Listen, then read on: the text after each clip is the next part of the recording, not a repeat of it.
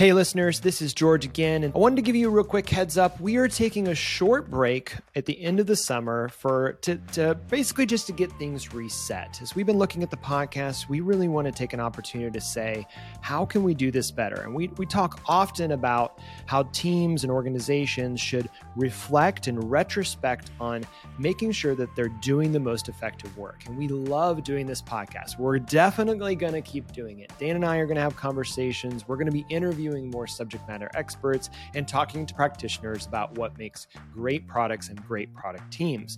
But we might be thinking about new new uh, formats or new um, pacing on how we do that. So as we get ready for that, we're going to take a short break, and we will be back this fall with more content, more episodes. So make sure if you haven't already, subscribe so you can see when we come back.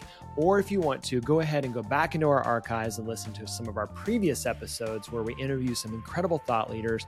Or you can hear Dan and I muse on about our, our experience being um, both product leaders and organizational leaders as we're trying to do the best work of our lives.